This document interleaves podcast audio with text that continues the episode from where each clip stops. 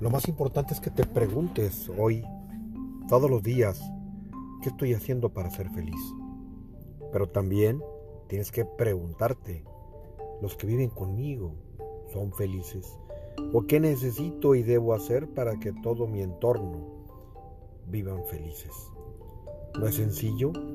Sin embargo, creo yo que si podemos enfocar nuestras fuerzas solamente a lo más simple de la vida, podemos llegar a ser felices.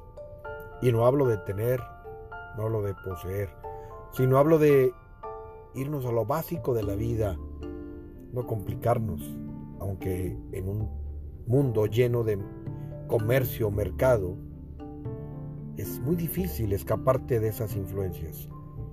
El reto simplemente es ser sencillos.